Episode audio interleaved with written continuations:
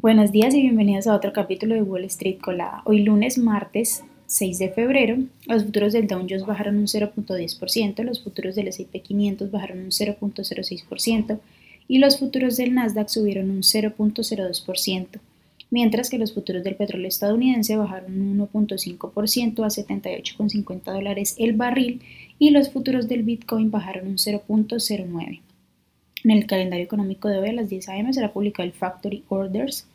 Y bueno, en las noticias, este martes y miércoles el presidente de la Reserva Federal, Jerome Powell, acudirá al Capitolio para dar su testimonio semestral antes de que se publique el informe de empleo el viernes.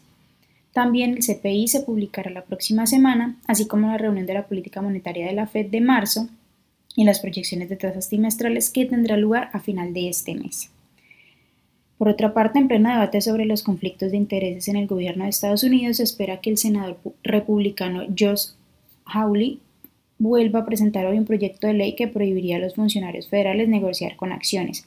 Esta medida se aplicaría a altos cargos y también a sus cónyuges y les exigiría desprenderse de sus acciones o depositarlas en un fideicomiso, en un plazo de seis meses desde que inició su trabajo. Por otra parte, Amazon, que cotiza con el ticker AMZN, a pesar del compromiso de la compañía de ampliar su negocio de tiendas de comestibles,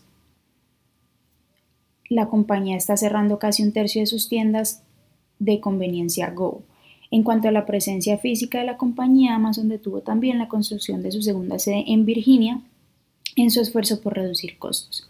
Por otra parte, Tesla, que cotiza con el ticker TSLA, ha vuelto a reducir los precios de algunos de sus modelos. La compañía redujo los precios de dos de sus modelos más caros, que son el modelo S y el modelo X, según una, publicación de Reuters y otros medios.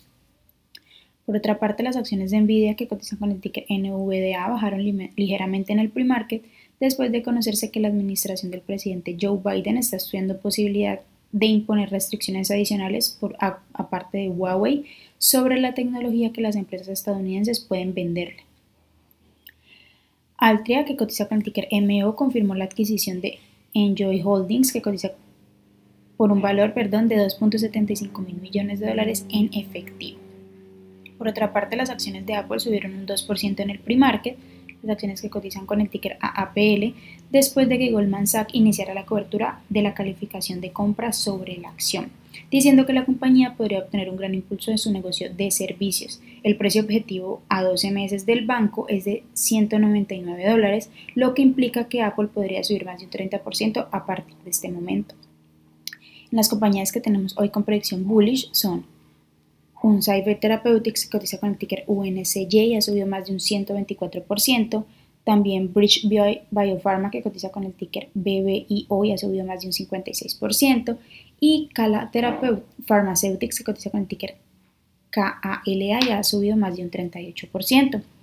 Mientras que las acciones que tenemos con predicción bearish son Aclares Therapeutics que cotiza con el ticker ACR y ha bajado más de un 37%.